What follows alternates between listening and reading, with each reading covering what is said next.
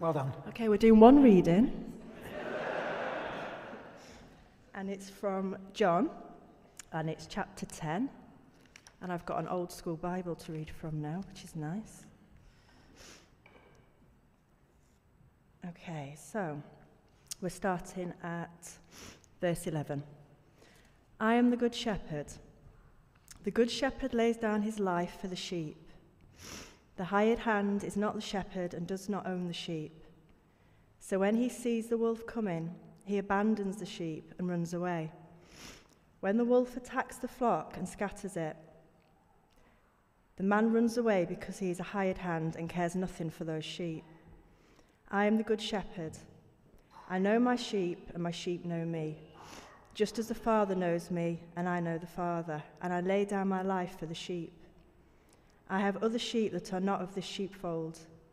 I must bring them also. They too will listen to my voice, and they shall be one flock and one shepherd. The reason my Father loves me is that I lay down my life, only to take it up again. No one takes it from me, but I lay it down of my own accord. I have authority to lay it down and authority to take it up again, and this command I received from my Father. The Jews who heard these words were again divided. Many of them said, He is a demon possessed and raving mad. Why listen to him? But the others said, These are not the ravings of a man possessed by a demon. Can a demon open the eyes of the blind? This is the word of the Lord.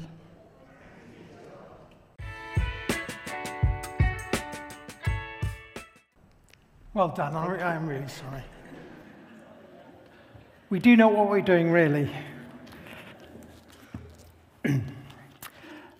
They, they say that one of the most frightening things that people will ever do is to stand up and speak in front of everybody else. So kudos to you guys who've come and stood up here and done your piece. It must have been incredibly frightening looking at our wonderful faces doing that.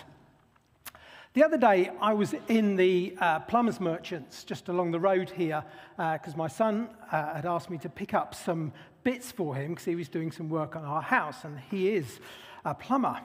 And uh, so I went in the plumbers merchants and I said, Any plumbers? Anybody a plumber? No, okay, good. Um, so I went in the plumbers merchants and I said, I, I want to join two bits of pipe together. Can you help me? And uh, he was after a bit of more information. He said, uh, 22 mil or 15? Oh, I'm going to go for 15. He said, okay, great, copper or plastic? Oh, I couldn't remember what it was. And, uh, copper. He said, great, compression or soldering? I think soldering. He said, great. Uh, do you want end feed or solder ring? So at that point, I left the builder's merchant, uh, left the plumber's merchants, and uh, went into, uh, picked up my phone and rang my son and said, exactly what do you want? Spell it out to me clearly. Uh, in the same builder's merchants, where the plumber's merchants, when I first went in, they were having a heated debate about Sheffield Wednesday. And, um, and it's very heated this season, apparently. And um, they were all ranting on about what could have happened, what would have happened. Should they buy new players? Should they sack the manager? Could I sell my season ticket on eBay? Stuff like that. And then it went a bit quiet. And the guy turned to me and said, What do you think? I said, Don't ask me, I'm a Watford fan. it went very quiet in there for a moment. But I managed to leave with my life intact, so that was all good. We come and ask questions about life very often, and the question is often isn't does God exist, but what is God like? And so, like in a similar way, when I didn't really know what I wanted in the plumber's merchants, my son gave me pictures and explained it all a bit more uh, succinctly as to what I wanted. And in the Bible, this happens as well. So we get things like God is a shepherd. Now, if you lived in an agricultural community, that would probably be a very helpful picture, but I don't think any of us here are, maybe, maybe someone's a shepherd or works on a farm or whatever it might be, but probably not in the middle of Hillsborough. And these pictures are in the Bible to try and catch us in, to try and help us to understand what is God like. Um, I don't know about you, but I watch various stuff on YouTube and people debating about what God exists, and there's an academic debate about is he real, isn't he? Is he a figment of our imagination and things like that. But what I've observed from people is when there's a crisis, when push comes to shove, there's a gut reaction to pray. There's a gut reaction to cry out to God or to reach out for something bigger than we are ourselves. And those, those moments happen every now and again in our life. And a really good moment is when a baby is born. What sort of child am I bringing into the world?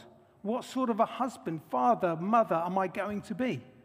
What, what lies ahead? And it's a time when people often reach out and say, What is life about? We had a, a meeting here a few weeks ago uh, when we were praying for our youth and young people. And I said, How many people here became a Christian in your teens? And probably 90, 95% of people who were here put their hand up and said, Yeah, I, I became a Christian then. And it's a time, a teenage years, it's a time when you, you, get to a point where what is life about? What job do I want to do? What, what lies ahead for me? Or maybe retirement, or maybe midlife crisis, or whatever those other moments might be. I mean, when life's going swimmingly, we don't really think about life too deeply. But when we hit a crisis or a thing that makes us stop and think, we often reach out to God because there's a gut reaction in people's lives that happen at those points. So, intellectually, you might be thinking it through, but actually, as a gut reaction, what happens when push comes to shove is very often we reach out to God. And like I say, it's Uh, pictures in the Bible as to what is God like. So one of the pictures we have is God as a shepherd.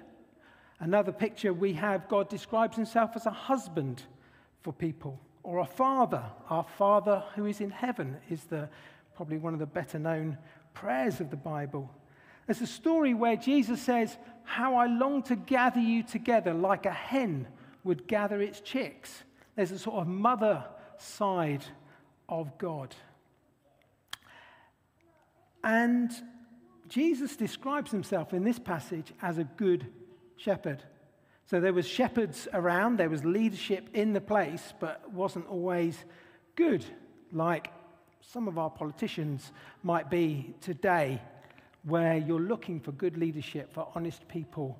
And Jesus describes himself not just as a shepherd, but as a good shepherd, for one who will lead and take people forward into a good place. I just wondered if Jesus was here today whether he would use a different word, because, like I say, I, I, worked on a farm for a while and we had sheep on that farm. I wouldn't describe myself in any way, shape, or form as a shepherd.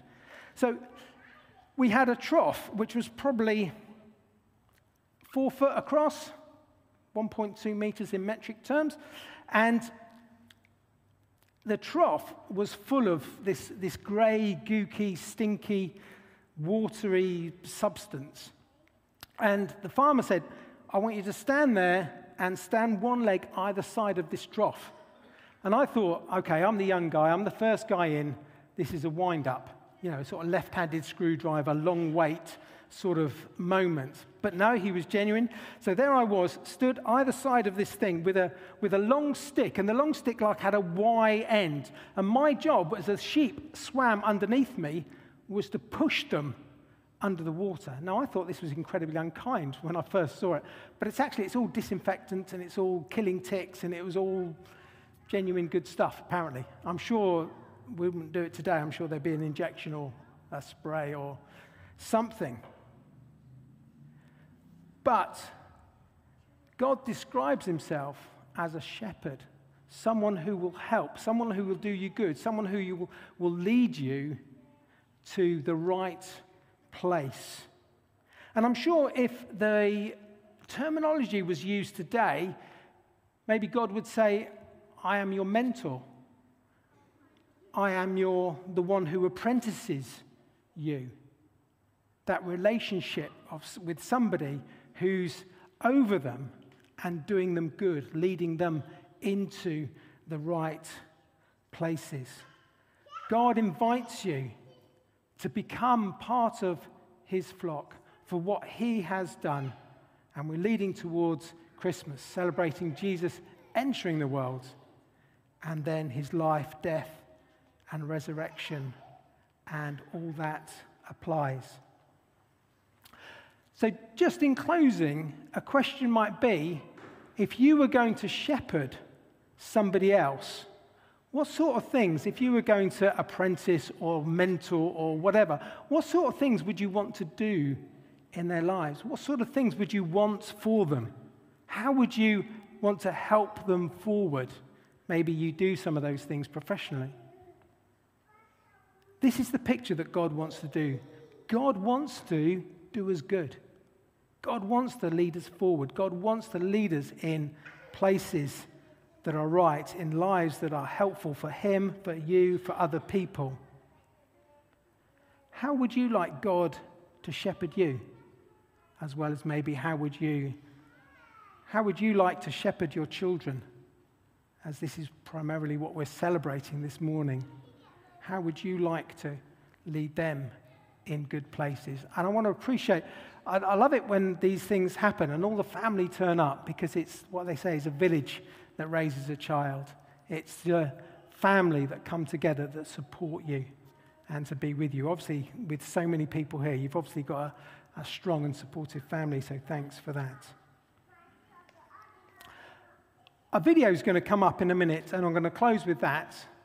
The video is of Psalm 23, the song that we sung earlier, which is King David, a uh, thousand years or so before Jesus was born, who was a shepherd at one point in his life when he was a young lad, and his reflections on shepherding from God. So I'll just leave you with this picture, which is going to come up, isn't it? And, um, and I'll leave you with those words just to reflect on how the God Lord is my shepherd, shepherd.